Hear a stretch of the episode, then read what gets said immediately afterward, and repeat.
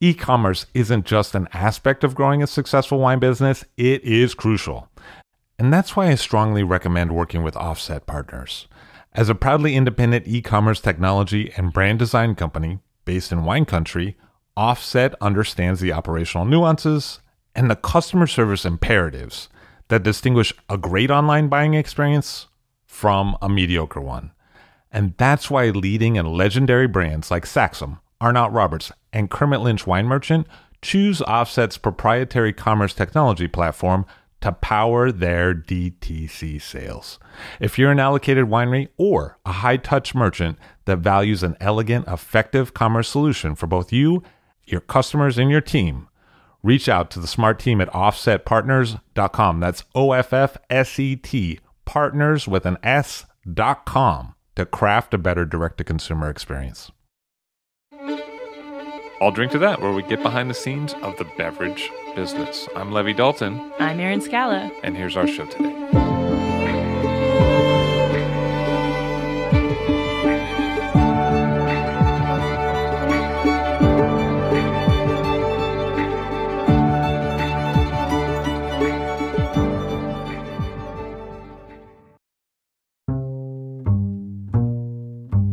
Standing sentinel along the Rhone River, the hill of Hermitage rises up in a crook of the river's path. The wines of Hermitage have been on the radar of royal European courts for centuries, and their popularity dates back to Roman times. You'll even find some vestiges of ancient Roman winemaking in the vinpaille or straw wine, a sweet wine made from dried grapes. You'll also find Marsanne Roussanne blends, and you'll find some haunting Syrahs usually grown around a 13th century knight's refuge, or Hermitage, from where the region takes its name. Hermitage faces some modern challenges. The land prices are high, and the wines don't sell for prices that correspond to land and labor costs. So, because from the business side of things, Hermitage wines don't really translate into easy money, here you really find people who've poured their hearts and souls into the production of the wines. And because Hermitage is tiny, just shy of one and a half kilometers squared, you can really get to know the handful of key players who are continuing the long tradition of Hermitage winemaking. In a way, the producers here are stewards of Syrah. This is likely the birthplace of Syrah after all, and its unique expressiveness on these hills is extraordinary. One of the interesting things you'll find with most Hermitage is that people aren't focusing on single vineyard wines. Most producers are trying to express the whole hillside and work hard to blend their vineyard holdings into a complex blend of the different qualities of Syrah. This philosophic approach is interesting, and it makes you think about all the other regions that use blending to their advantage, such as some champagne producers, Bordeaux, and sherry. But when talking about Hermitage blends, it's almost laughable because we're talking about, especially with the reds, blending Syrah from one location with Syrah from another location that's just a stone's throw away. And yet, this mentality of blending across vineyards, this extreme attention to subtlety, is what gives the great Hermitages their uniqueness and power. Keep listening to hear more from one producer whose family has continuously been in the wine business since the 1400s.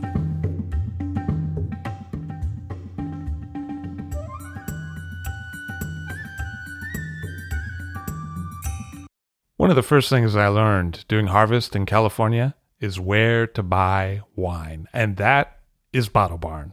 Classic wines, natural wines, cult wines, up and coming producers, excellent vintages, hard to source bottles, and daily drinkers. Bottle Barn has them all, and Bottle Barn has them all for great prices. Honestly, I I really don't know how they do it.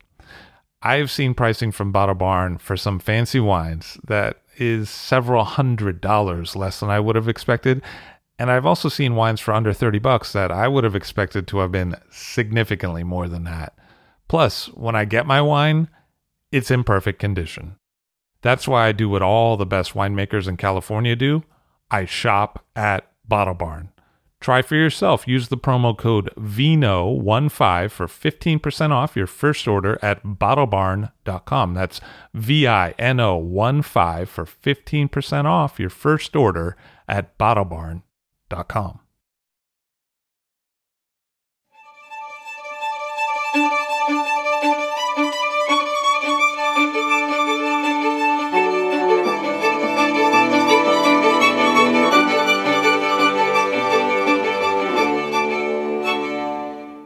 Jean Louis Chave of Domaine Jean Louis Chave on the show today. Hello, sir. How are you? Very well, thank you. Very nice to see you. So you were born in 68 and your dad started working at the winery right about that same time, right? I think he started in um, 60, I will say 65, right after the uh, Algerian episode. He got back and started to work with my uh, grandfather. And so it was kind of a beginning for both of you in a way. You were born and he was at the winery. Yeah, that's right. And especially I was born in a catastrophic year, 68. I mean, that's one of the few years at the domain we haven't produced uh, any wines. So I guess, uh, yeah, the sun, but no no wines to go uh, alone. Why no 68? Was it hail? Just or? bad, bad, like a lot of rain. A lot of rain. The vineyards was, we can say flooded because on, on the hills, but it's like um, so much rain. And, and uh, the grapes couldn't uh, handle that much rain. And so your grandfather was still alive at that time? Yeah, yeah. So he was still around. What was he like? His passion, so for sure wine, but more I will say like farming and gardening. I had big gardens uh, for vegetables. Um, he made ton of vegetables for the family and for like other families in the village. Yeah, he was very um, close to this uh, idea of uh, nature of, of the garden. Did you spend a lot of time with him as a kid? I spent a lot of time in uh, with him as a kid in the garden. My dad has never been a garden guy, so I actually uh, no, I, I, have great memories from that time uh, spending time in in the garden. Because he had the same name as you.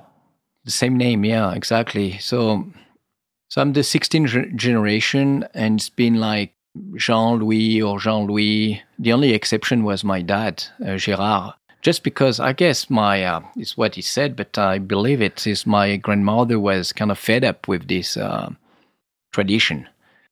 Uh, she had to change. Yeah, you know, she was married to Jean Louis. We had like so many Jean, some Louis, some. Uh, so she completely changed to uh, Gérard. So that that was a big big change. Yeah. So actually, my my father is the first one who never had his first name on the label because the wine has always been called Jean Louis Chave. So even for me, I'm Jean Louis, but sometimes people, when they met me, uh, they thought I was much older because uh, because the wine was. Uh, I had my my name on the label before before I existed, actually. What was Mauves like at that time? Mauves was um, and still is. It's a little uh, village. There were uh, farms the big thing at the time for farmers it was uh, apricots. And wines, not that much. Actually, that's a story of our family because we lived in Mauves, but we owned Hermitage, which is like uh, six kilometers away from Mauves. Mauves wasn't really a wine village. Uh, people were making wines, but more like for their own uh, consumption, or um, fruit was the big deal at the time. I spent a lot of time, um, I will say, nature. Uh, that was days when, uh, when as a kid, for sure, there were no much TV or playing with uh, video games or whatever. So we were outside all the time, all the time, playing outside in the gardens, as I said, but um, walking alone, even alone on up on the hills, and um, I knew all the, the nature around our place because these days you sort of reclaim some of those same areas to do vineyards. We have our family house where everything started, which is not in Mauves. It's about 12, 15 kilometers away up on the hills in a different village called Lemps. So that's our family family place. So the Chave, we're starting with uh, 1481 because that's when uh, the local knight gave us this place. So actually, the place itself, like on the map, is named uh, Chave. That's the name of the lieu-dit. So as a kid, I, I spent a lot of time up there uh, because we were not going away for uh, vacation. So our vacation was uh, at the time was going to this house, like on the weekends, but also like summer vacation because my, my dad had to work, so I could go there just with my mom. And uh, I spent a lot of time like like uh, yeah yeah on, on, these hills, on these hills which got abandoned because of phylloxera in the 1800s, and um, where nature really took over. So everything had disappeared for sure. They are like they are still now some few wild vines climbing up the trees that in some way resisted to uh, phylloxera. But uh, everything was overground uh, with trees and bushes. And uh, but I was uh, very fascinated by these old walls, and um, they were just beautiful with this staircase and and um, and the little um, uh, sheds built at the time by the vigneron. I could find like so many like little tools, and uh, that was a great, I would say, adventure. And uh, it just happened that I got passionate about these places, and I've, I, I could do it. Um, I replanted these places, but for it takes forever. But um, I think it's going back to the to the past. And my uh, my dream was to make a wine to uh, to really express the the place, this place that I like so much because as a kid, I, I, think if I found old walls and old stone houses with tools, I would think it was like a magic world. Oh, totally. The, the lost city, you know. Uh, yeah, that was totally magic. Yeah. And so you've actually gone back in and rebuilt walls and and re Yeah, we the- um we had to rebuild the walls because what's amazing is like we know in these places we know when the vineyards got abandoned but we had no idea. We don't know when these vineyards got planted. Actually, as I told you, like the first land we had in the family, this land was given by uh, the local knights, but they were uh, vineyards at the time. So we received at the time, we don't receive just a land, we receive vineyards. So they were vineyards before us. And then our, our story started. So all the way back to 1481, it's vineyards. And it was vineyard before that. But when, who planted these vineyards, I have no idea. So you can always imagine. Some people say the Romans are really the one who started to develop the vineyards along the Rhone, uh, the side of the Rhone. For sure, they were they built a lot. You know, they were building roads, they were building bridges, uh, when they were not fighting, they were like building things. So probably they're the one who started. But who knows? Like, uh, before the Romans, they were um, the Gaulois. So maybe they're they're the one who started. So anyway, we had no idea. We don't know when these places were built for um, to produce uh, to produce uh, wine we know when everything stopped, and this with phylloxera in 1865, around that time. So would it have been Syrah that was planted there at that time? It was definitely it was Syrah. Maybe not only Syrah, but we have some we can find in the forest, like climbing up the trees, some vines, some wild vines. Uh, so before phylloxera, actually there are Syrah. So that's something we know because um, when I started, I even got some cuttings from these vines to try to reproduce these um, these vines. They barely carry any fruits because they lost. You know, the, vines like forever they are pruned by man. Otherwise, they get wild, and and it's it's a it's a plant that needs the man to take care of and to being pruned back and to, to be farmed. And, uh, and these vines, because they haven't been farmed for for years, um, it was very difficult for to bring them back to producing any uh, grapes. But um, but yeah, I've I have few vines with these grapes, some grapes. I feel like in many ways, your dad, when you got started in the early '90s, he kind of allowed you the space to explore Saint Joseph under your own kind of prerogative, where he had focused more on the Hermitage.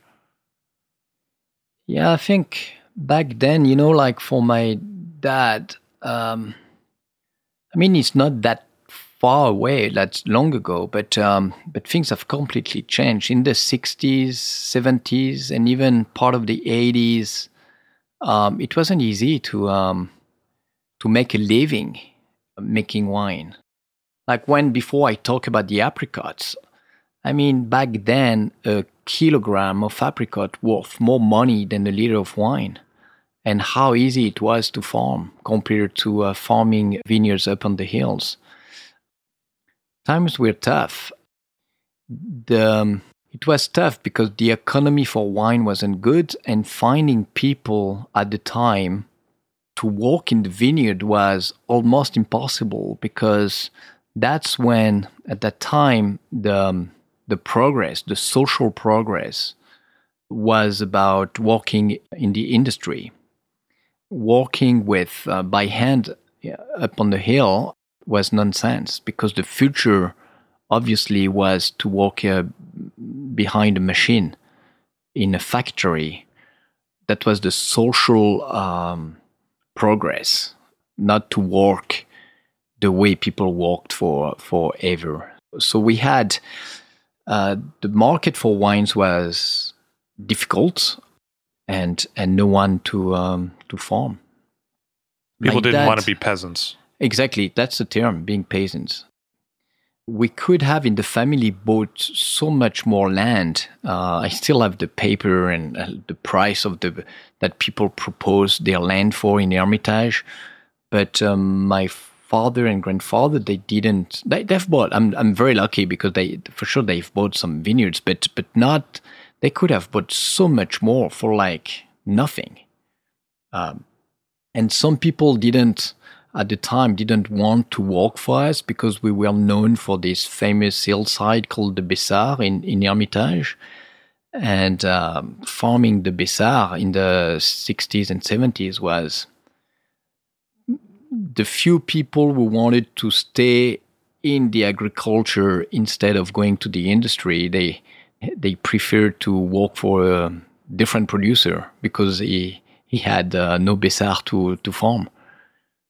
So um, that's something I can't forget. That's very important to keep in mind. So now I'm reclaiming, as we said, all this amazing vineyard of Saint Joseph, but um, everything is like could be stopped because it's it's very fragile in in in a, in a way because it all depends on people. To form a hillside, we need for one hectare of vine, we need uh, one and a half people. When you use a tractor, you can easily farm 12 hectares. One person, 12 hectares. So um, so for sure, we need the economy to to be good to make at least money um, selling the wines, but it's not it's not enough. We we need to uh, to find the right people and to um, to consider these people. We need to um, to start a whole culture about farming vines on the hillside, like um, like building a team and bring the motivation. Um, that's a big big part of my job actually just like being a coach you know where you have this team and and because it's hard and it's fine if they are proud of what they're doing so for sure you you have people who come with passion and because i think you can be um, passionate about farming with this kind of farming the hills but the passion is difficult to keep up because after like uh, you know when you plow by hand and and uh, again and over and over, um, your passion might be gone easily. So, um, so yeah, that's that's uh, that stuff. This is very specific. This hillside, I think. Uh, I don't think even the best vigneron in different regions they can't imagine um, what it is to farm on a hillside, to plow the same way that you plow a garden again and again. Um, when you spray, everything is spray by, um, you know, with a little bag bag uh, pack that you have to carry. That it's um, it's very difficult, and and for sure after time, you know, like you could be having the energy when you're young in the 20s 30s but then when you get in the 50 and 60 then it's very difficult very very difficult. Did you see that evolution with your dad in terms of when you were a kid he was just oh kind of getting started. I started see this evolution with myself. Yeah. Um, because um, for sure I have the passion but like like uh, being in these vineyards like in a in the summertime at like five in the morning with to spray your vineyards with like uh, 25 kilos on your back and, and uh, you need to be six people. You start at 5 in the morning you will be done at 11.30 just to spray three hectares. With a tractor you can spray i don't know how many hectares in, in one hour. So it's it's very big involvement. But the Bessards is really the, the backbone of the Hermitage. The Bessards, yeah, I will say all the hillside because it's not because it's on the hill that is the best wine. Uh, because it's very complex. You have like like good vineyards which are easier to farm, but uh, but for sure the Bessards is uh, the backbone of Hermitage. It's impossible to think of a great Hermitage without the Bessards you will have good Hermitage, but you won't have the best Hermitage if you don't have the Bessards. And the Bessards itself um, might not be the best Hermitage, you, you know, because there is this um, this uh, philosophy of blending. So we need to bring something to the Bessards. We need to add something to the Bessards. Um, so, but it's so so important because it's a granite. It's because of the granite yeah, it gives the bones, you know, uh, yeah, the backbone. So at the same time, he's a, he's not a flashy wine.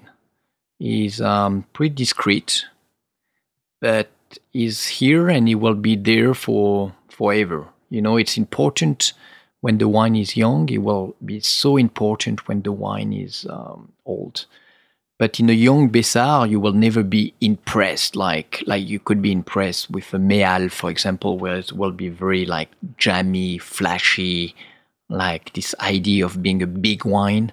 The Bessards is not a big wine. It's um, is very well defined, has a great tightness to it. Doesn't have more flesh, but it has these bones, and it's important for what it gives in the blend for the structure of the wine, but is also important. It brings some uh, spirit, you know, some uh, soul, I will say, in the in the blend. So uh, it's very important wine for sure. And there's multiple parts the Bessards. Yeah, there are multiple parts because it's a hillside. So so we start from the bottom to the top. The bottom is about uh, at 125 meters, and we go all the way up to 260 meters, maybe. The bottom part, the first, I will say, third of the hill is granite, but it's been influenced by uh, a bit of clay, just been pushed probably up on the hills by the glacier, by the river. So it's kind of a mixed, it's still like granite, but has um, a bit of clay. And the more you go up on the Bessards, the more the soil gets shallow and the more the rocks uh, sticks up. So it's pure granite and the soils are not deep. So um, in some years, for sure, when we have enough grapes, because sometimes the production might be too small, but um, when we can, we make like two Bessards. We make one with the lowest grapes coming from the lowest part, which are usually you still have the bone, but you have the flesh around the bones. And then we make a cuvee from the top part, which is very lean and tight.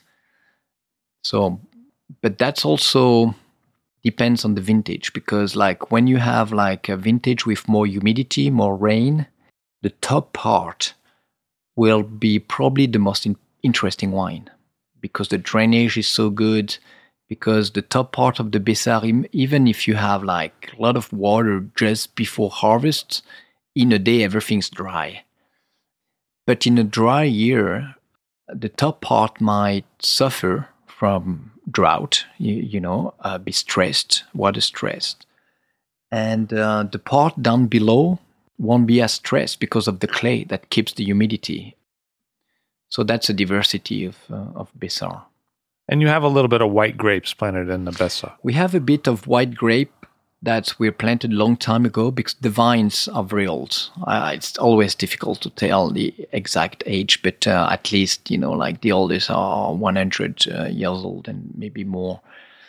There are few wine grapes. They were planted there to be um, mixed with the reds during the ferments because just as I told you on granite, the tannins might have an age to them. So a bit of white softened a bit the tannins. So we need in some years we just need a bit, but it's not that much. It's maybe five percent in the fermenters, not that much, but just enough to give some a bit of flesh in the wine, more finesse. The ninety-five percent of it's also raw. Yes. Oh yeah. And then how does Bessards differ to La Méal? I mean, it sounds like the opposite. The Bessards is totally the opposite of Méal. I mean, that's the unique. I think it's like it's only in Hermitage that you have like it's more than than difference. It's it's like totally the opposite because Bessards Bessards is, as I said, is granite, which is acidic soil. The Méal is the moraine from the glacier on limestone, so which is a very basic soil, has a pH of eight and a half. Uh, the Bessards will have a pH of barely like six and a half, seven, which is actually good because on Saint Joseph, the granite, if you are the granite of Saint Joseph, sometimes are very acidic, you know, with uh, a 5.5 pH. So the Bessards is special to be acidic, but not that acid. That's an interesting part, actually. Some people believe that vines, after years and after years, built their own soil, actually, and they kind of changed a bit, I would say, the nature of the soil. But still, I mean, there's a big difference between the Bessards and the Méal. Just by looking at the soil is obvious. The on one side you have these crush uh, rocks, and uh, in the Bessards and the Méal will be these um, small uh, pebbles that were pushed by the glaciers against the the, the Bessards actually. Um, very different. The, even the color of the vines are different. On Bessards, you will always have a green, a dark green. On the Méal, you will have like a pale yellow green, just because the uptake of uh, iron is much more difficult on a higher pH soil. So, di- very different profile. And for sure, in the wine, on one side, with the Bessards, you will have the tight tannins, uh, and the Méal, you will have the softness and the ripeness of the tannins. But the beauty, and this is wh- why Hermitage, it's an amazing place, is like as I said with the Bessards, even is extreme, uh, it's never extreme at the end. I mean, it's like the Bessards will will like it's why I love Saint Joseph because of granite. But in a granite of Saint Joseph, as I said, it will be acidic, and the wines might be very lean and tight and more like kind of you will have the bones without the flesh. But in the Bessards, you have the bone, but enough flesh around the bones. And in the Méal, the same thing is like if you just have like a normal clay that you will have in Crozes, Hermitage, the wines will be fleshy without brightness. They will be too much. But in a Méal, even if you have the flesh, you have some uh, tightness though. You have some uh, some acidity that's given by the limestone. So even even if they're like like very different, they have things in common that compensate their uh, profile. There's a way that limestone and granite have some sort of connection in terms exactly. of definition, but, but being opposite. Opposite. Now we talk about minerality. That's I'm very careful to use because we use it for everything. But it's a it's, it's great uh, to think of minerality because there are things you can't explain, like from a chemical point of view. You could have filled some acidity in a wine without having acidity in that wines. If you if you go to a lab, they will say there's no acidity, but you feel something bright, and you say, okay, see it's the soil okay so that's might be the minerality we're talking about and actually you do have minerality in granite and you do have minerality thanks to the limestone. So very extreme, like in difference, but but but then you have this showing.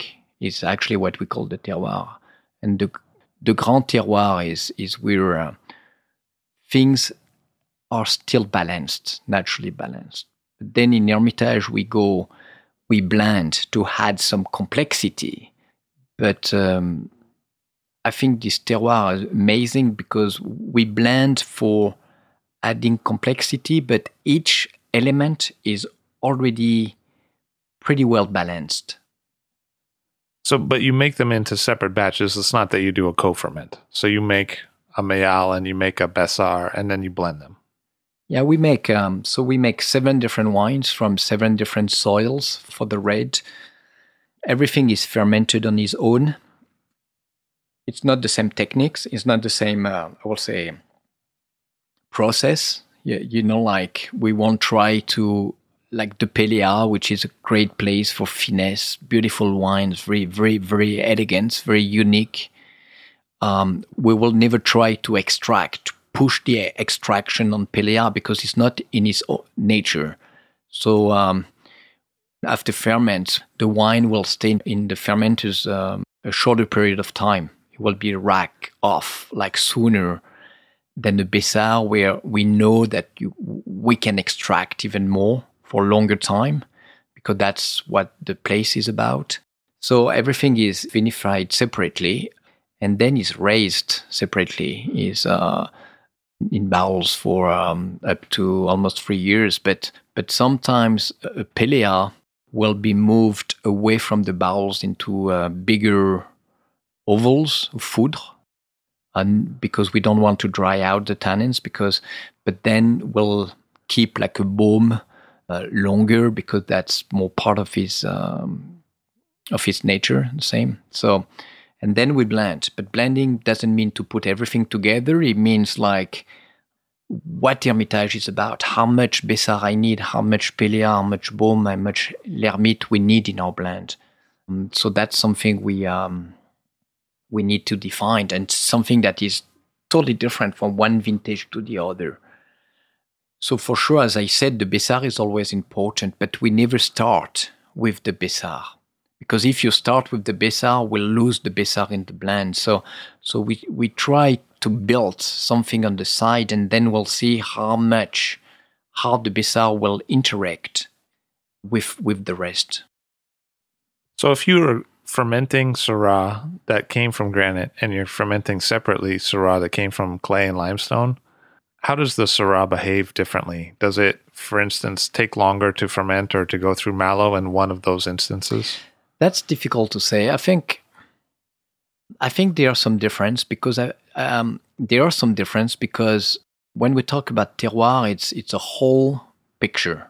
So the yeast is why it's very important when we talk being organic, it's, it's, it's, it's so, so important for me, so many different reasons. But um, it's obvious that you, you can't talk about the terroir if you're not organic. Because being organic is you want the roots to go as deep as possible in the soil to express the soil. And that's the only way to achieve this, um, to force the roots to go down is by farming. If you don't farm, the roots stay they stay on top in the easiest part of the soil and they won't go down to the mother rock. But being organic is very important for the natural yeast because the natural yeast from the Bessards different than the natural yeast from the L'Hermite. Or they might be the same yeast, but not at the same uh, proportion. You, you, know the so the fermentation will be carried on by different yeast.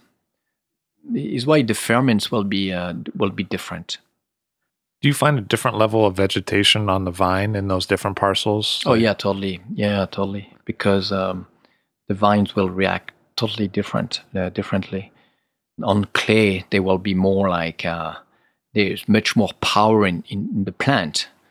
On granite is uh, the vines are um, they they have to they struggle all the time because the, the granite is a pretty poor soil. But the vines will struggle but will live forever as long as the roots will go down through the cracks of the granite. And actually the roots will make they will make their own way in the granite and built around like will change the structure of the soil and and as i said before will build his own soil. And um, even if they will suffer a bit from drought in the dry years they do so well though. They do so well because they have they find their way in. So that's also part of the terroir So when you plan on granite versus planning on clay and limestone, do you do different vine spacing? Is it like meter by meter? No, no, it's about the same, but we use a different uh, rootstock. For example, Some are more limestone friendly yeah, and some e- exactly. So the rootstock are different. First, we have all vines that we try to maintain. We have our own like selection, selection massale, and we give like either we graft ourselves or we have we use a, a nursery that's re- really like they're really doing very good job by being um, I would say very precise and uh, but otherwise all this nursery we are so commercial and producing so many uh, so many vines.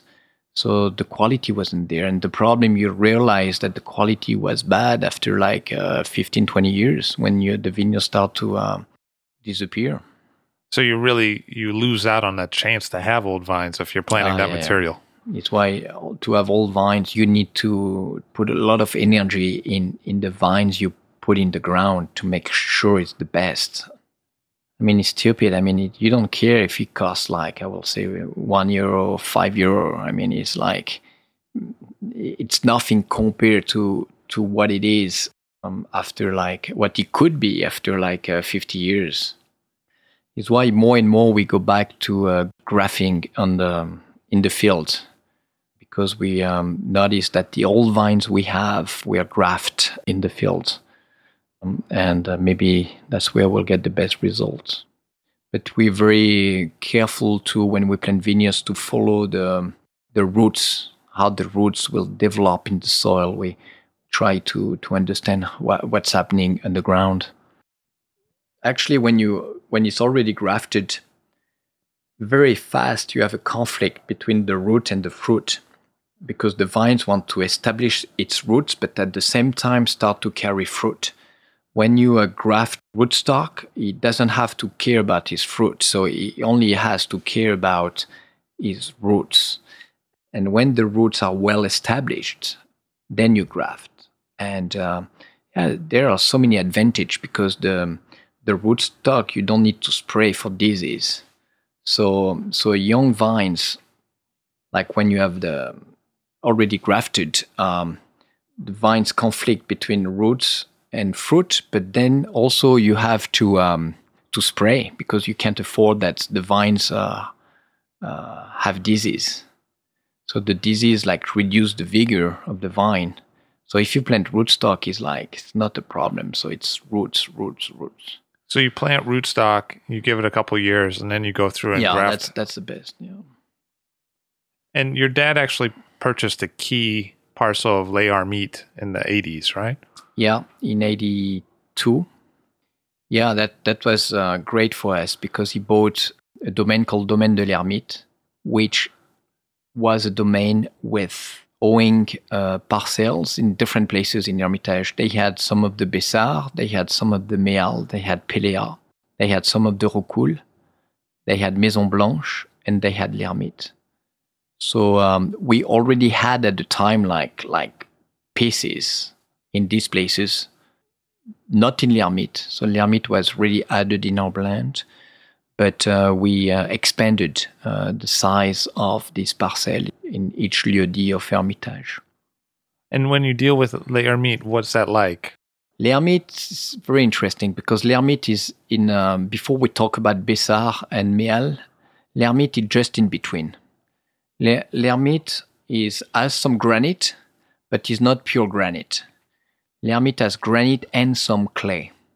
So, so l'Ermite by itself is already like, like a little blend. It's a different balance. it's very interesting. Like L'Hermite could really be, depending on the vintage, very be important in the blend because as it's already has already it, its own balance, I will say. So um, actually, when we make this uh, it's uh, when L'Hermite is strong because le- when L'Hermite is strong, you can use a bit less of the Bessards in the blend, and the Bessards is very important in the Cathelin. So that's that's the key. But but uh, when uh, L'Hermite is not that strong, you really need some Bessards to compensate. You, you know, so it's already in between. L'Hermite is is in between. It's a good. Uh, when I say in between, because it has the power and and it has the the flesh to around it. Uh, the only drawback maybe of L'Hermite is um, is higher up on the hill. So you have years which are very specific, like vintages which are very specific for L'Hermite. So you need like a long growing season, like for to make a very good L'Hermite, you need like to really be able to push the grapes and be harvested late. That's what we like at L'Hermite. If you harvest too early because you're forced to harvest early because the weather is is not stable, um, it doesn't fit to L'Hermite.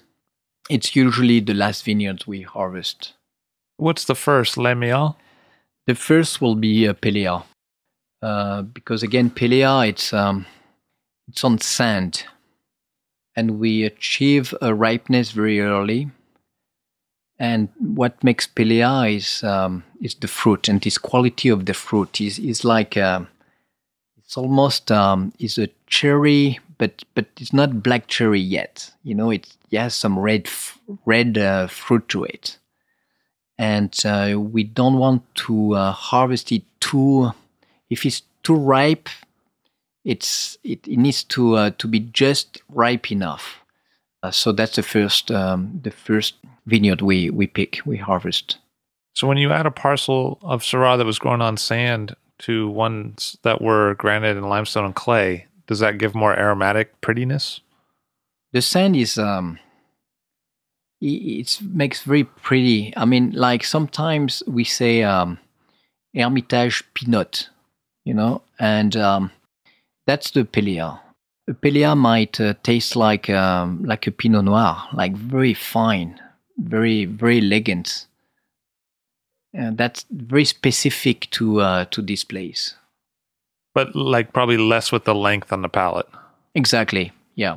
So the Péléat I don't think it will be possible to make a Hermitage just with Péléat, except that for young wines, it will be the best Hermitage you ever had, like young young Hermitage.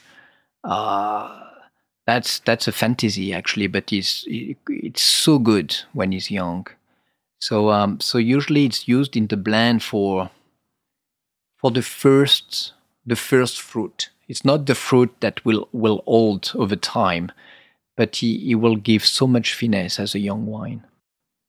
So let me ask you: when you have Syrah and it's on these kind of different soils, do you find that the sulfur addition is different? Do you find that what's necessary is less or more?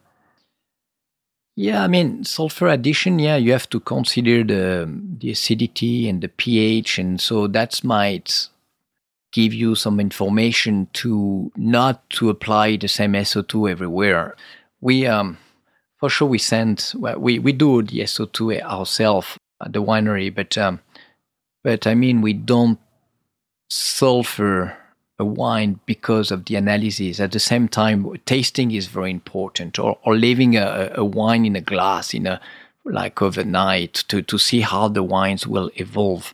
Um, it's not necessary to add SO2 to a wine that doesn't need to. And, uh, and depending on the wine, it, could be very different. Uh, you have wines, they need some SO2. And when I say they need, it's like even if SO2 might make them better. But you have wines that SO2 will kill the wine. They, they will take everything away from the wine. So um, so you can apply the. That's difficult to say because it's like it's uh, almost a feeling. That's something you you uh, by experience, by tasting, you you you know. Is why having the the analysis is is like it's one information, but actually uh, that's an information I don't really want to know of. Some some people have in the cellar for sure, but but um, it's it's really by tasting. And are you getting the most reduction off granite? I will say yes. I will say yes. I will say we get more reduction from from granite, but is again is not the beauty of wine is like uh, you you don't have general uh, rules. Sure, sure. Yeah, yeah. yeah I don't mean to. Uh... uh it's um, it's very it's very complex the reduction problem. When you organic too, it's you tend to use uh, SO two. Um, sulfur uh, in, by, in the uh, vineyard. in the vineyards. So sulfur calls for reduction. So you need to be very careful when to uh, to use your powdery uh, sulfur uh, in the vineyards because if you do it too late, this will call a reduction in the wine. That is very bad reduction, very difficult to get rid of. You know, so very very difficult with reduction. With new oak, you will have less reduction with older oak but you will have other problems because you will have oak in your wine. That's that's a main problem. So uh, you always need to play with all these um, these aspects. And typically, you destem. Typically, we destem. Hermitage, typically we destem. Yeah, correct. Um, but again, I mean, it's not not a general rule, but it's usually destemmed. So, do you have notebooks or letters in the family that have been passed down from previous generations? Oh, yeah, we have all the stories since 1481. So, each generation wrote his own uh, stories. So, it's a whole family. So, we in the family we had some uh, priests also, and they were the one to uh, retranslate because it would have been impossible to read the French for from the 15, uh, 1500. So uh, we have all these uh, notes. Yeah. That must be totally incredible. That's totally incredible because um, what is incredible is you might have one generation who can like only write I don't know one page about his whole life, and this page is you have all this information, all the information in, in, in a page you know now we we saw like there's so much happening in in one's life. Um, i think you could pretty much make a good summary of your life in in one page. And uh, and so we have like um, yeah we have all this this uh, history. So you're aware of like what they used to do it's not just a, um, an idea in your mind of oh, I think it used to be like this, but you know what they no, used no, to do. No, we we know, but but you know, it's like it wasn't about the techniques; it, was about their life, you know. And and for sure, as I said, uh, wine is our life. So uh, so uh, it's more like like the major like things uh, what happened in their life that changed the the family history or like uh, birth of a son or yeah birth of a son like like planting a vineyard buying a vineyard so like uh, you know death and and like so many uh, so many other uh, aspects. But it must be confusing to understand which Jean-Louis they're talking about. Yeah they all numbered so so they are all numbered on one, Jean-Louis was born, and on the next one, Jean-Louis dies. You're like, is it is it the same guy? Or? No, but um, yeah, it's, it's pretty clear. It's pretty clear. Do you ever go back and read those just for your own? You know, now I'm very like I'm always afraid to open this like the real one. So uh, actually, we should do something about it to have them like you know like uh, preserved. Preserved, yeah. You're afraid to touch it like yeah, that. Yeah, yeah. yeah. I mean, did you always know that you wanted to make wine in, in, this area of the world, or did you think at some point that you might like to do something else? It's difficult to say. I think you always want to believe that you have uh, freedom and that you will can do whatever you want, but also I think you are where you are because of where where you come from, uh, because of your background, because of your culture, and. Um, and uh, for sure I studied um, finance actually, so nothing to do with wine. Uh, but um, but I, I think I had wine was in my in my blood. Wine, wine was like, you know, that's it's totally my culture. I grew up with it. Um, that's my life. And actually, even I mean, now wine is much more about my life then uh, it's not a job. It's not like a business. It's it's actually now more and more business because because uh, because ra- running a, a, winery it's it's not like being a farmer anymore. We have to um, to uh, we have to follow some rules. We have to. I mean, like it's like being a small uh, uh, a small business, a, a small company. But uh, but wine is definitely our our life. So um, so as a kid, I grew up with this idea, and and hopefully my kids are are growing up with the same ideas. Like uh, uh, we don't talk business in the evening; we talk about wine. You know, we talk about. It might be boring, but uh, that's that's the way it is. I mean, it's like uh, it's definitely our life.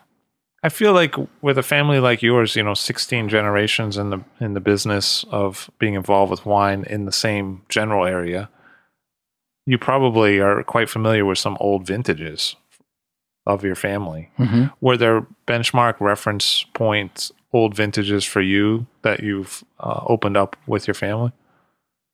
We have uh, so many old uh, vintages. We um, because we always, my grandfather and even before, they kept enough wines to uh, old vintages for us.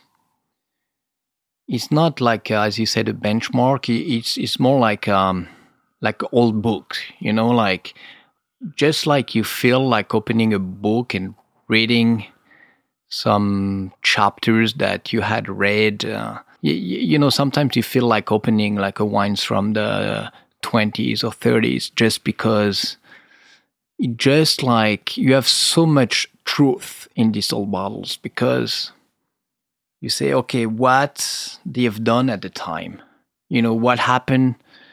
It's a memory, you know, what happened in the family back then, how the wines were made, what the technology involved, what the, I don't know, there's so much information. I think this is why, for me, the old vintages are interesting. People are always like looking for the vintage, you know, the one that is exceptional, that's there might be a few, but um, but you're so you you you get so much surprised by uh, by the other one. I will say so. They're all important. I think what people should should understand is like wine is much more than wine, and and the vintage. This always going for the vintage trying to collect and to buy the best vintage is, is, is, is never happened this way. You know, what is important is like, it's to believe in the place, to believe in the winemaker, to believe in the winery, and nothing, you don't bottle things if things don't deserve to be bottled. Each vintage has something to give and something great to give. Uh, the problem with this idea of great vintages is like maybe when you will open them, it won't be the best time. Even if it's the greatest, it may not be the right moment for the greatest, or it may not be the right way to appreciate it.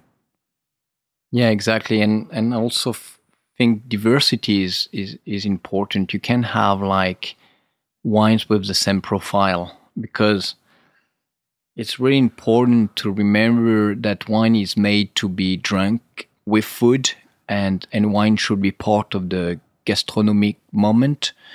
And and for that reason you need different wines. You, you like this idea of great vintage that for sure um, it's you, you walk for that. You hope you will have a great vintage but but uh, but at the end maybe it's not won't be the wines to match the the food of the moment. So um, so you need all this diversity. And that's the beauty actually of it. And and and, and it's the same is, is is why you can't apply Because what's new now, I, I, guess, for this idea of Grand Vin is like you have a preset uh, process to make the Grand Vin. So, so actually, no matter what the vintage could be like, you you follow the recipe because you have some people who came out with okay the best recipe to make the grand vin. But but actually it takes so much things away. It takes so much truth and sincerity uh, away. Uh, because you should always respect the vintage and, and the year and i think that's what the, the critics should understand that's like even the leaser year could give you some amazing experience. And that actually happens to me very often when I when someone comes to me and they say, oh, I had this vintage, which is suppose, supposedly a great vintage. I'm very stressed because I say, wow, the, they, they, they expect so much from this vintage. Unfortunately, they will have paid too much money for that vintage. And, and if they said, wow, it was great. Okay, I feel relief. But uh, but most of the time, when someone say, "Oh, I, I had this uh, this particular vintage, which is not supposed to be a great vintage," right away I, I feel great because I know that they will have a great experience with that wines, and and this is what happened most of the time. The sixty-eight, so. yeah, yeah, yeah. No, that's that's a different things. Like is is when like like years like we had 37 68 even like 93 you know like i don't think now maybe we will make 93 actually is what i thought for a long time and i i had a few bottle of 93 not long ago and they were actually better than expected but but maybe yeah there's some years that okay you say okay i don't make wine because there's nothing that's i, I won't be up to the standard of the place of the appellation. So then you make uh, you, you don't make wine. But sometimes I think there are vintages which deserve to exist. What are good examples of that? Oh, in the recent one, I think 2002, uh, definitely. I think I like this idea that you should give a chance to the wine. You know, sometimes just give some chance. Like you open a bottle, okay, but maybe okay, maybe the the wine needs some air, the wines need some time. Uh, okay, and then you make your ID, but but you cannot judge right away. And the food always is very important because it, you take the same wine with different food, it's it's it's not the same uh, score, you know It's why it doesn't make much sense when you say, okay, this wine is uh, 90 points, but it could be like a 95 points with this food, or it could be like a 60 point with oysters. Other food. yeah, yeah. so it doesn't doesn't really make sense. Wine is made for food. It's very important. So to speak about one of my favorite wines, you make an Hermitage Blanc. Comes from four different parcels on the Hermitage Hill, and mostly Marsanne. Yeah, so that's correct. So, so Hermitage, um, there is like a specific place in Hermitage for the white. In a way, it's possible to make good red almost everywhere on Hermitage, but this great white, it's very specific. It needs to be in the Rocoule, in the Péléat, one part of the Méal, that's possible, Maison Blanche, and l'ermite. It's very, very specific. So White Hermitage is very small in production. It's it's only like people don't look at it this way because for sure it has the same name, Hermitage, red or white. Uh, but if you think of Hermitage like as an appellation, the White Hermitage like as an appellation will be only 35 hectares, very tiny, very very tiny. It's also important to remember that in the old days, Hermitage was more well known for the white than for the reds. The first wines to be exported. You, you know, like to have like an international reputation. Uh, this happened with the white in Hermitage. They were shipped to Russia. We are talking about white. Always easy to tell to remember, like to the Americans, that about their um, their story with uh, Thomas uh, Jefferson, who was uh, the American ambassador in Paris around at the time around the French Revolution, and uh, he was so interested in, in wine, so he, he um, and and more than wine because he, he loved the, the, the culture, the history, the geography, and he talks about Hermitage. They're like five pages where he talks about Hermitage, and he finished by one sentence saying they also make red. Um, back then, the Grand Vin in Hermitage was the white Hermitage. But just like at the time, at this time, all the Grand Vins were white. The most sophisticated wines were white. Red was a bit more rustic in, in a way. The, for this idea of bourgeoisie, the Grand Vin, they were white. So um, that's the story of White Hermitage. Do you think that that partly is because some of the red went to Bordeaux for blending? Okay, that's so true. That's that's more recent in our history because when I talk about Jefferson or um, or the Russian market, that's before. Um, then we had this um, the British market and and the wines the Hermitage exported to England couldn't travel from the south to the north because they had to pay taxes crossing by all the different wine regions. So they were going west through the Loire to Bordeaux. And then they were from Bordeaux, they were shipped to, uh, to England. And then what happened is the, for sure, the, uh, a very famous family from Hermitage, the Calvet, which is a great name, grand, great name in, in Bordeaux. They started in, in Hermitage, actually and um, they kind of were the one to organize this shipment to um, to Bordeaux and from Bordeaux to England. And then then what happened in Bordeaux? They started to use some Hermitage in their wines. You know, at the time the Bordeaux were the claret, pretty uh, like not so much alcohol, pretty clear wines, and the Hermitage we are used to had some power a bit and uh, yeah, this totally changed the whole uh, story of Hermitage, definitely. Do you think that it affected how the red wines ended up being made for a while? Yeah, I think this started, and also what really changed the um, Hermitage with the red.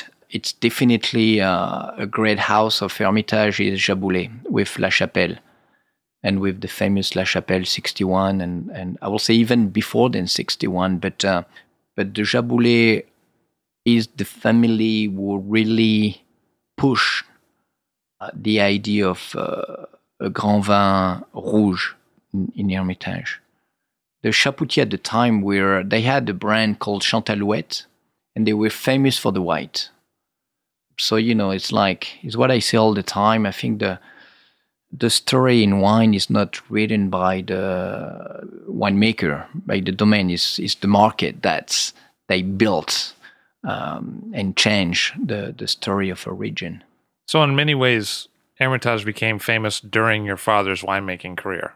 Like, even though it's sixteen generations. No, it's it started really with my great grandfather with uh, when Hermitage started to be uh, shipped to you know, my great grandfather um, first he bottled his, his own wines. Before that, wines was sell, sell like a lot in bulk. You know, like uh, my great grandfather started to bottle his own wine. Uh, started to ship wines to in Paris to La Tour d'Argent, to you know the, the great places in Paris, to England. Um, this is when uh, actually things started. But uh, but but then uh, the terrible years were um, right after the, the war, you know, the 50s, everything collapsed because um, because that was it. I mean, um, so things came back with my dad definitely in the, I will say 80. We had the 78. That's that's helped uh, a bit, and then what really helped was the 85. But I will say all over in France, but 85, and then we had 1990, and boom, that was it. Um, but you see, it's not that long ago. So you actually kind of saw your father become a superstar in the wine world, like during your life. You watched it happen. Yeah, I don't.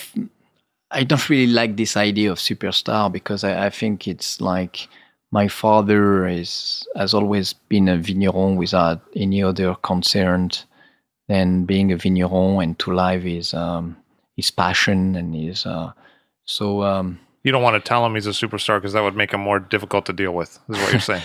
no, but I, I don't think um, all this is wrong. I think you know this idea really changed things. You, you see in, in the in the restaurant, I think things have changed a lot when we believe when we had made people believe that a chef could be a superstar.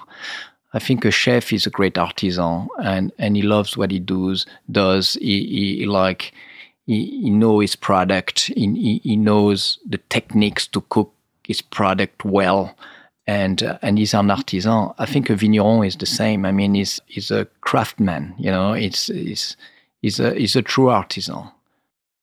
For sure, when we made people believe that a chef could be an artist, or j- just like a vigneron could be an artist, it's it's totally something else. I think it's out of the, it's not the point.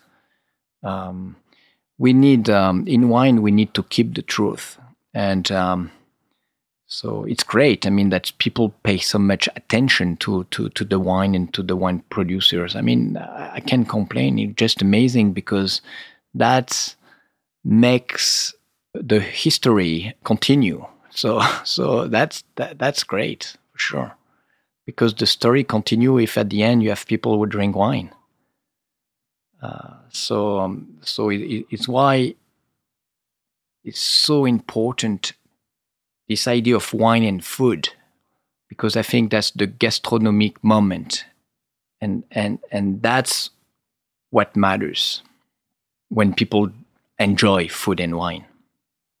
So about the white Hermitage, dealing with Marsanne and Roussanne and trying to express Hermitage, what's important? What works?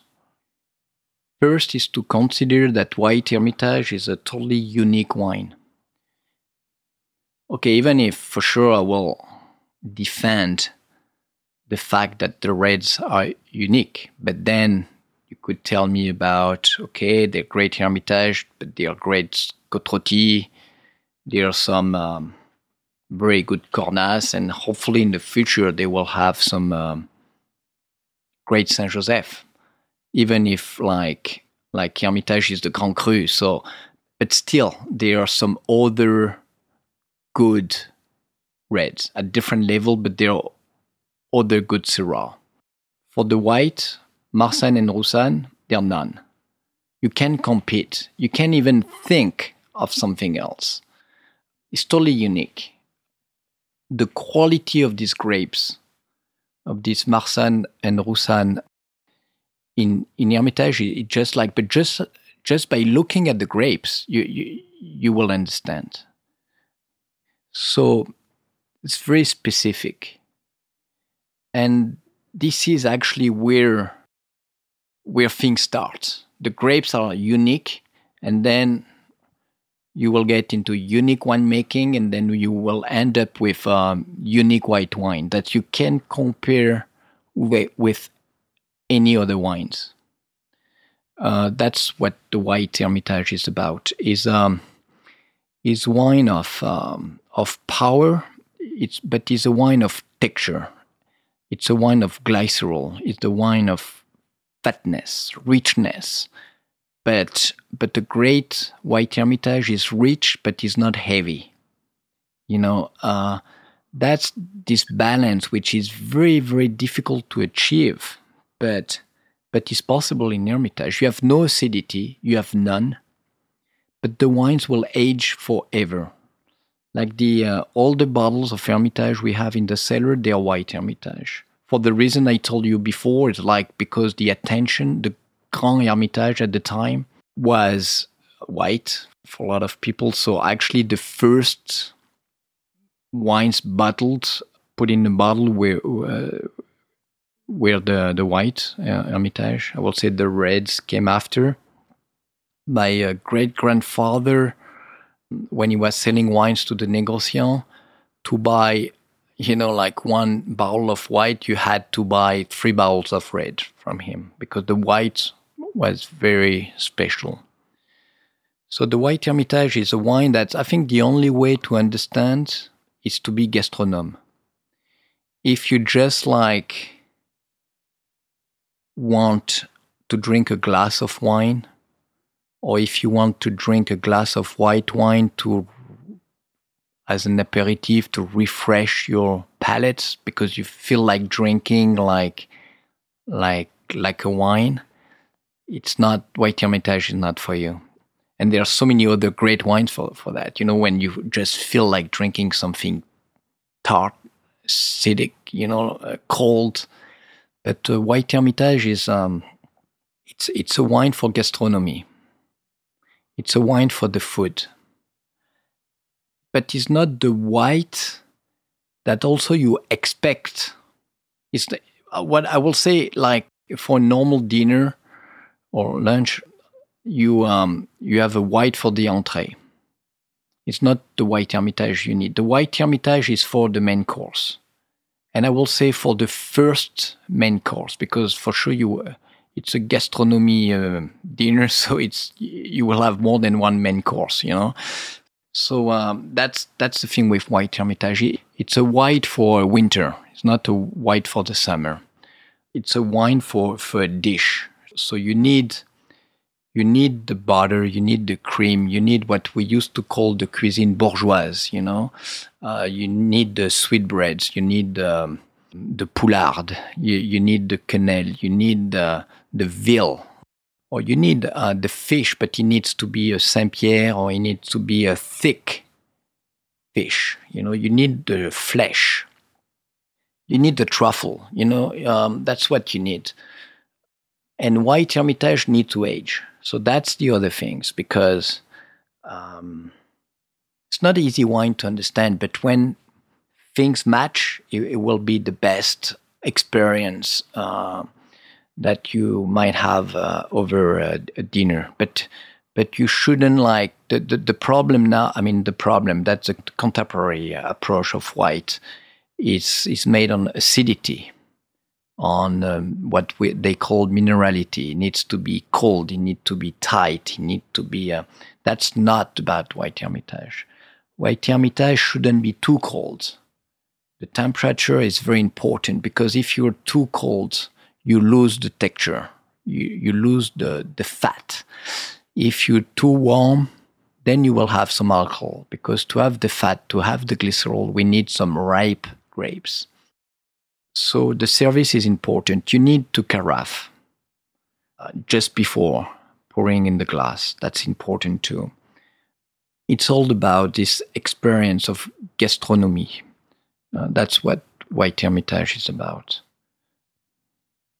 And for that reason, I think is the Grand Vin because it's it's um, for um, many reasons. If perfectly fit to this idea of the, the dish. I've found that with the white from Chave, it can be hard to track the aging. It can be hard to understand the curve of the age, uh, when to drink it. It's very difficult for many reasons because, um, first of all, because uh, people don't accept aging on white.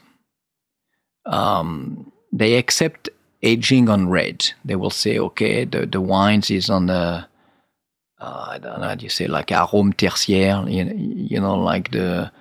Um, Has secondary aromas and development. exactly. That's pretty much understood. For white, it's this problem with oxidation. Okay, so for sure, when it's oxidized, it's dead. So I'm not talking about oxidation in France, we used to call madérisation. You know, like the Madère is when you push the oxidation where it's completely like dead, actually. So when it's madérisé, okay, life is gone in the wines, the wine is dead. But the old white, you need to understand this very like like like slow oxidation process. It's very important in Hermitage to understand this, and and this will happen in the wines. So what what's usually happen is like you might have this idea because the wine is built around the fatness, the glycerol. So you might have some phase in the wine where you have a bit more deoxidation because you don't have the acidity to lift the wine up.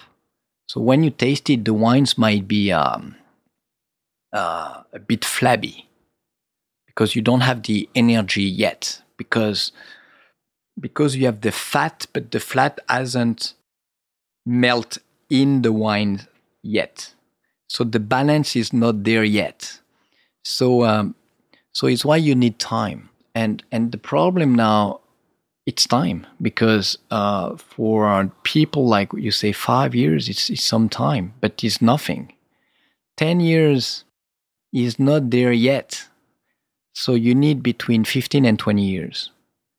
But time is a problem now. But but we can't take some shortcuts because if we try to um, to harvest with some acidity uh, in the wines, which means that we don't have the ripeness, you lose the texture. If you stop the malo, you it's not natural you know you conflict and and if you stop the malo then you need to add uh, some so2 or you need to it's, it's not the idea so you need to go through i will say this na- natural process like very long fermentation because it's natural yeast because we have a lot lot of sugar to start with so fermentation might last for 6 months easy and then we need to spend time in barrels and maybe kind of like I won't say oxidized, but in a way, oxidize everything that needs to be oxidized. Boom. So that's finished. And then you bottle the wine with some, don't want to say with some age, but it's like bottled. Um, so it's not the crispy, jovial um, wine. No, it's the, the opposite. But then you need time. And um, either you drink it right away because you will be charmed by the texture. When the white Hermitage is very young, is is like beautiful aromas of white flowers, acacia, uh, like a bit of honey, and and um, you you have like um, you have the balance actually because you feel this idea of minerality. We don't have much acidity, but things work out well. But then after five years, then you start to be in a phase that is a bit more difficult. Even if I think now in it's easier than in the past because in the past I don't want to say we compromise now, but but there are ways in the winemaking where you could like maybe make the white hermitage a bit easier in the meantime. you know, um, but then otherwise you need time and you need these 10, 15 years. So in a way, it's almost like you need to harvest it with the fruit, but then you need to wait for the fruit to disappear in the bottle. Yeah, you you need um, the flesh to to melt. You, know, it's this idea of uh, carving. You, you, know, you take things out. You you start with with the um, with the product, with the richness and the product, and time will will uh, carve, will and take things away, take this um, baby fat away, and and then then the wines you will come down to to the spine, you know, of, of the wines, and and then it's not that you will have more acidity with time, but actually you will feel the acidity more because what was hiding the acidity uh, had disappeared. Um, so because we start with low acidity, but but the, the flesh hides a bit this acidity, but but with time this will disappear, and and then you will reach a different balance. Because what I've seen in wines that are about 30 years old, like early 80s Hermitage Blanc from Chave, like 81, 82, uh, 84, uh, there's like a, a green winter mint, like a like a cool mint, mint flavor. And I um that I didn't see that earlier. I didn't see that in the 90s and so I'm sure like now the young wines from these like 80s like if if like we were coming on the market with these wines they they won't even exist. They will be totally killed by the critics by by the market. I think now it's easier because we make as i said without talking about compromising but i think we better to make the young wines more uh, balanced okay? But uh, but at the time they were like right away the wines could be alcoholic could be as i said flabby could lack some energy. But but you're so right after times these wines are fresh. That's the thing. But the beauty i will say about white hermitage is like in our history you know for the domain we have very very long uh, time customers uh, because we um, so we export maybe let's say 60% and 40% still sold in France mainly to the restaurants in France. But also we have I don't know I will say 200 families which like have been buying like every year six bottle of red uh, six bottle of white for like forever and goes sometimes from one generation to the other. Some people wants to get in but it's always difficult. So anyway and um, when we started to export in a way the market know more the red than the white. So actually that's why from the winery we sell the, the two wines at the same price. But when you look at uh, on the market sometimes the red are sold more than the white because that's the market that's write his own story. But um, this to say that when the Rhone wines became more uh, famous, they got more famous because of the red, not because of the white. And um, is why I love these old customers because they've been like, we have such a good relationship with them, and they say, okay, for I don't know, for Christmas, I'm gonna open a 78 white uh, like they have all these old vintages and, and they know when to drink them, which is very difficult um, on the export market because it's a different kind of business. So that's the thing with the white Hermitage. It's like people who like the white Hermitage, either they like or they don't like, but if they like, it's really their wines. Um, and I, and I like this idea um, because they like them for what they are and and we can change the profile of these wines. So uh, very important for me, not only to keep it, but maybe like even to go even deeper in this idea. So it's why slowly, even for the whites, we um, we keep the wine in barrel for a longer time. And uh, recently, we've built a new cellar, and this will help us to keep the white even longer in barrels, up to um, maybe three years. Um, that's which is totally against you know, the the rules and the taste. But I, I, think we need to be to keep this uh, to be very specific and not to um, yeah to compromise with the white hermitage. How does Marsanne and Roussanne how do they react to lees? So first of all, it's very new that we talk about Marsanne and Roussanne. It's only started in the 60s. Before that, they had white, white grapes. In our family, we talk about Roussette. They were like Marsanne and Roussanne, but they say Roussette. I don't know why, but pe- people had no idea of having two grapes, you know, because the, the vines the, for White Hermitage are very old. Um, they're like 100 years and we've been saying 100 years for forever for a long time. So very old. I always um, I was always told that they were uh, 100 years old. So anyway, they were planted at the time when people didn't know about the grapes. They were just using cuttings from some vineyards to replant other vineyards. And actually, it's all like co planted. And even for us, it's very difficult to tell which one is which because after 100 years, they all look so different no matter what. They ripen at the same time and they all like so many virus, so many like imperfection. So they all look different anyway. So um, it's only it's only started for us huh, in the 60s when they started like at the Domaine de l'Ermite when um, the owner at the time, who was more like this idea of being an aristocrat, who had like more like studied and, and like was thinking of things that um, a peasant wasn't like really thinking because they were only like doing like farming the always always the same way.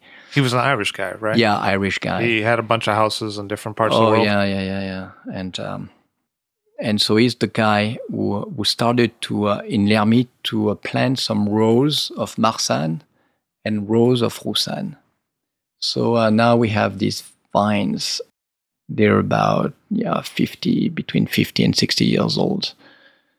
Roussanne and Marsanne. But that was new. I will see, say though that eh, White Hermitage, the base is the Marsanne. The Marsanne gives really the the, the aging potential. The Roussanne is more has more charm. It's it's it's really help when the wine the wine is younger, uh, maybe, but the um, the power is given by the Marsanne.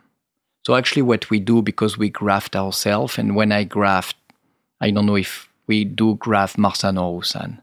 We, we take cuttings from the Rocoule to change the vines that needs to be changed in the Rocoule. So what's come from the Rocoule go back into the Rocoule. So, but but we don't. We I don't think of um, of of grapes. So I won't talk about grapes actually, uh, because I think the soil in that case is more important than the grape. And that's limestone.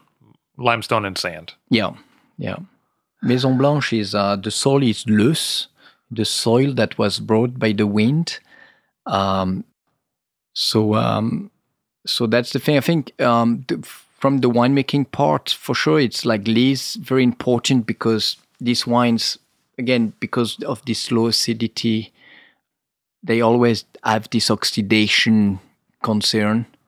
So the lees is very important to keep the wine fresh uh, during the élevage. So we use a lot of lees. And because we're not concerned about, I would say, reduction, uh, because we don't reduce much, or we're not concerned about these pure, clean aromas because it's not a fresh wine to start with, I'm not afraid to use uh, lees. And you age it in the 228 liter barrels, Yes, yeah. and you like it after three years in the wood. like it after like um, okay three years so far it's not three years it's more like uh, two years we'll see how far we can go maybe it's not the solution who knows but uh, but uh, long aging in barrel is good yeah. How long do, does a ferment on a wine like that take? it takes um, the beauty with white hermitage is like I, I guess it's impossible to make white hermitage if you're um, enologue. Because it's everything like against the, the rules. Um, it's low acidity and the enology is all about acidity and it's long ferment so long ferment is like usually what you're afraid of because um, because you know everything could be possible. So sometimes we even have the malo before the sugar, and I mean it's like totally against the rules. Um, so it ferments for like it depends on, on the vintage. Could be fast, it could be six months, it could be a year of fermentation. Very slow ferment. A year. I mean, Yeah, yeah. I had a few vintages that fermented for um, yeah for one year. and that's because of the sugars. Because it's a fairly That's because of the sugar, but this the beauty in Hermitage, we have the Vin de Paille, which is like you take the Hermitage extreme, and um, fermentation for Vin de Paille could be five years, ten years. Sure, sure. I, I still have um, uh, two thousand Vin de Paille in barrel uh, because the wine's been fermenting forever. So, um, so yeah, it's totally against the rules. Did doing the Vin de teach you something about doing the the regular? Oh, totally. Because the Vin de tells you really, because everything is so extreme, so it tells you a lot about what what you have. You know, like like the quality of the natural yeast, for example, because um, the quality of um, of of the grapes, because I think it's so extreme that this works well in the Hermitage. So it tells a lot about the quality of the grapes and the soil of Hermitage for the whites. Did that reflect back through the red too? Did you start to learn things um, from doing the Vin de that you implemented into the red? Not really, except that in 2003, which was totally extreme, we took the risk right away to let things go because we knew that the yeast, like for Vin de Paille, we could, with our natural yeast, could go up to 16% alcohol. And um, so it tells you a lot, you know, about the potential of your natural yeast. If you start to use commercial yeast, if they're been selected to ferment at 14 or 40%, they will stop no matter what, you know. Um, so this is interesting to know what you have. That's really interesting. Yeah. And so, do you age the Vin de Paille like Vinsanto in like small barrels? it's depend. We might to start with a big barrel and, and then finish in the smaller barrels because um, uh, you know it's de- it depends. Sometimes it's in small barrels because we have uh, so little wines that is in small barrels, but uh, it's usually in in a pièce, so 225 barrels, and we top with um, glass, you know, or stones to to raise the level of the wine in the barrel to keep it full. Um, but it's usually um, is usually a 225. So I've never had the Vin de Paille, even though I've had the Hermitage Blanc many times. So, what is the essence then that's kept? What do they have in in similar from that same grape but concentrated? What remains? I think it's the texture. It's this, the texture that you increase this idea of texture because before you have the dry wine with glycerol, so it's like a good white Hermitage always tastes sweet but is dry. You know that's that's a good way to describe. So with the Vin de you have this glycerol plus the sugar, obviously. So it's like really like sweet, but then you have this balance that is never oversweet. You know, it's still like it's, it's still balanced, and the balance is given by the the acidity. The, so the volatile acidity is important too. Okay, you don't need to be very high, but you are higher and bring some uh, acidity in the wine. It's like it's all is extreme. It's extreme, but but balanced.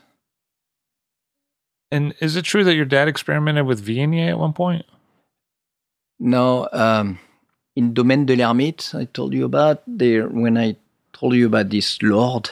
He was an Irish lord, so who planted Roussanne. He had also planted some Viognier, which clearly is not allowed in Hermitage. So, but uh, we had made my dad for a long time made a bowl of Viognier. Very very interesting though, but it was for the family consumption, and and so it's like 300 bottles a year, and, and so we don't drink 300 bottles a year of Viognier from Hermitage. So after 10 years, you finish by 3,000 bottles. So like I don't know. So so then we had to we had to stop. But the um, the idea was very interesting though. It was a very like different. What is interesting though, it's a real Viognier because it's not like um, a clonal material. It's very very like the real stuff, but he had um, a very his own expression, totally different than Condrieu. Because it's not on granite. No, it's not on granite, and the wine was very rich, but not flabby rich. You know, like he had the, the beautiful, uh, elegant aromas of Viognier. Was there Zinfandel as well? So that's me, the Zinfandel. the Zinfandel because um, I loved California so much, and, and at the time, uh, I loved Zinfandel in California because I couldn't compare with anything else. You know, like people always wanted me to taste the Syrah or like, but Zinfandel was unique to the place, so you couldn't compare with anything else. And and the very first time I went to California with my dad, we went to uh, this guy called uh, Joe Swan. So that was in eighty, I think in eighty five. Went there and um, he gave me bottles from 68 these old bottles of zinfandel so and i don't know i really loved the idea of zinfandel and and they had in california these beautiful vines you know like very old planted in the foothills that the Italians probably planted for during the gold rush, or I don't know exactly the story. But um, so I got some cutting just for the leaves, because just for the plant itself, and just planted a few uh, in uh, in the bottom part of Hermitage. But they, it's like, um, yeah, it's a disaster for the for the grapes because um, they don't they don't ripen. So you also do make a white wine on granite, though under your selection label. Yeah, but that's a new, uh, totally new adventure for me. Um, that's maybe interesting, but uh, I don't have the experience yet, so we need some time. So this is why we own the, this vineyard, but I sell the grapes to um, to the Selection uh, project. That's when we bought the Domaine Florentin and the Clos. They were some white, so um, well, we'll see, but I need some more experience before making a domain, a white domain Saint Joseph, because it's all the opposite of what we know in, in Hermitage. And that purchase was a big deal for the selection label, I feel like, in terms of the future of the project. This purchase was a big deal for both for the domain, because that's that was the ideas for the domain. And it really helped Selection too, because um, there was this like iconic vineyard, this Clos. Uh, but in the deal, there were also vineyards outside the Clos. That's where good vineyards, but not like uh, the Grand Cru of Saint Joseph. So, so these vineyards are now used for a selection. And the Clos soon it will be a, a single um, single vineyard bottling. But again, I, I, I want to take my time for everything I do. So so I need more few more vintages to go. But something you've introduced recently, I think, to great success. I mean, from my opinion, is the Hermitage Farconnet. I mean, it's really good. So, how did that come about? This come about because, uh, okay, as I said before, um, the domain we blend wines, so which means that we always have some leftover. And the problem, this leftover was used to be sold to the big negociant, and now for some reason it doesn't really make sense you, you, know? So i had to do something with the wine but it was impossible for me to make a second label because the domain the domain has to make the best wine and and i can have like a petit hermitage for the domain. And it was very difficult under the domain label to make a second wines because for me there is only one hermitage you, you, know like as good as possible. So then i sold the grape to selection and because i don't want for people to see this wine as a second wine even if like i, I try to lose you know like people in my uh, uh, so so i also like had some grapes from uh, two different owners that we buy. So so then it's then it's another wine so you also work in the south because you make the Mon Cœur from Vinsobres. That's for um, the selection project. So okay, that might be confusing for people, but because at the end of the market they look at it at the Chave wine, but but for me, it's really important to have like I have the domain where it's like it's all a philosophy. It's like it just happened that now it's me, but then it will be someone else. You know, it's like our long history. And for the domain, everything really takes time. I think there is a great philosophy, and and um, that's something I, I want to preserve. The domain is the the haute couture, I will say, and and I say this in, in a modest way because it's, um, but that's what the domain is about. Or it's like it will be a restaurant. I will say it's my uh, gastronomy restaurant, and but then I have selection. It's my bistro is my uh, ready to wear is like i it's important for the domain but i don't want it to be like to be the business like growing and like use the domain to sell these wines. You know the balance is very important. It was very important for the domain also to have these wines because i think we in, we need to optimize a bit the business now. I mean it's, it's crazy but that's the way it is because uh, it costs a lot of money to make a grand vin and and and so like and thanks to selection for me it's great. Instead of having like half a guy in the cellar i have a full-time cellar master uh, even like two because they take care of the two project instead of having like like uh, for bottling the wine of a small machine i have a bigger machine which is much better so the domain take advantage of it like like all for the oak. I mean, it makes a lot of sense, you know. And uh, but also at the end, so I really want it to be separate because it's a different idea of wine. I don't pretend at the domain modestly. I say pretend to make the best wine. Uh, in in Hermitage, in Saint Joseph, or if it's not, I, I try hard to be. You know, uh, for selection, the idea is not to make the best Saint Joseph, the best but is to make the best wine for what it's supposed to be. It's really like this idea for uh, wine by the glass or wine like in, in, in restaurant, like in more like bistro type restaurant is like, okay, you want a taste of Saint Joseph? Okay, that will be a taste of Saint Joseph. You will get a real good idea of what Saint Joseph is about. Maybe it's not the best Saint Joseph, but it's really, and it really will taste like a Saint Joseph. The problem of Négociant is like everything tastes the same because they are in this logic of volume of brand and it tastes the same. So so that's more the idea, but in a simple way. And and okay, Côte du Rhône, when you're a little négociant, you need some Côte du Rhône because I'm from the Rhône Valley, you need some Côte du Rhône. So um, we make Côte du Rhône is like wines from southern Rhone, but the north of the south. It's like Vin Sobre, Cairanne, Rasteau, Visan.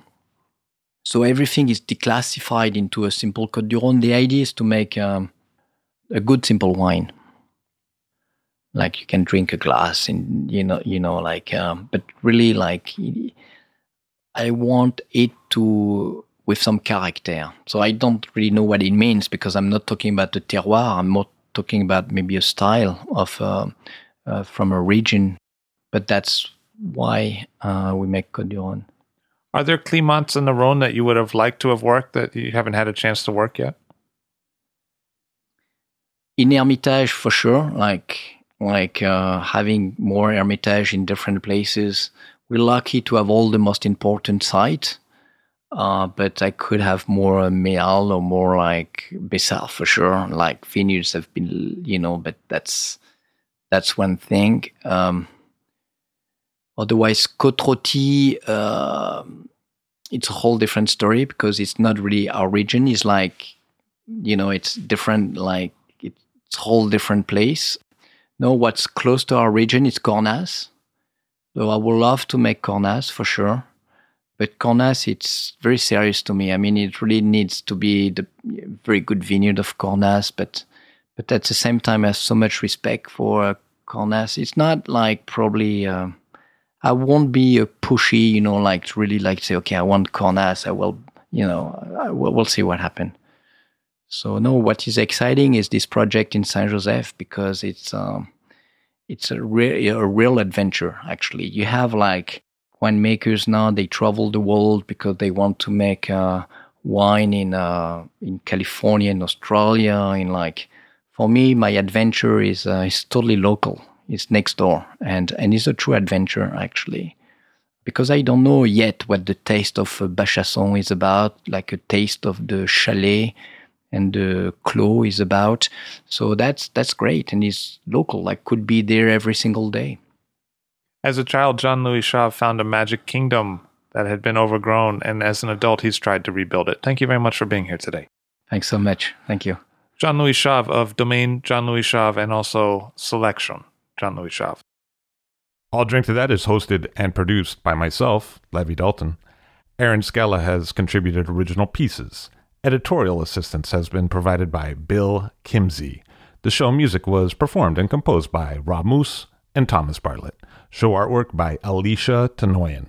T shirts, sweatshirts, coffee mugs, and so much more, including show stickers, notebooks, and even gift wrap, are available for sale if you check the show website, illdrinktothatpod.com. That's I L L drink to that P O which is the same place you'd go to sign up for our email list or to make one of the crucially important donations that help keep this show operating. You can donate from anywhere using PayPal or Stripe on the show website. Remember to hit subscribe or to follow this show in your favorite podcast app, please. That's super important to see every episode. And thank you for listening.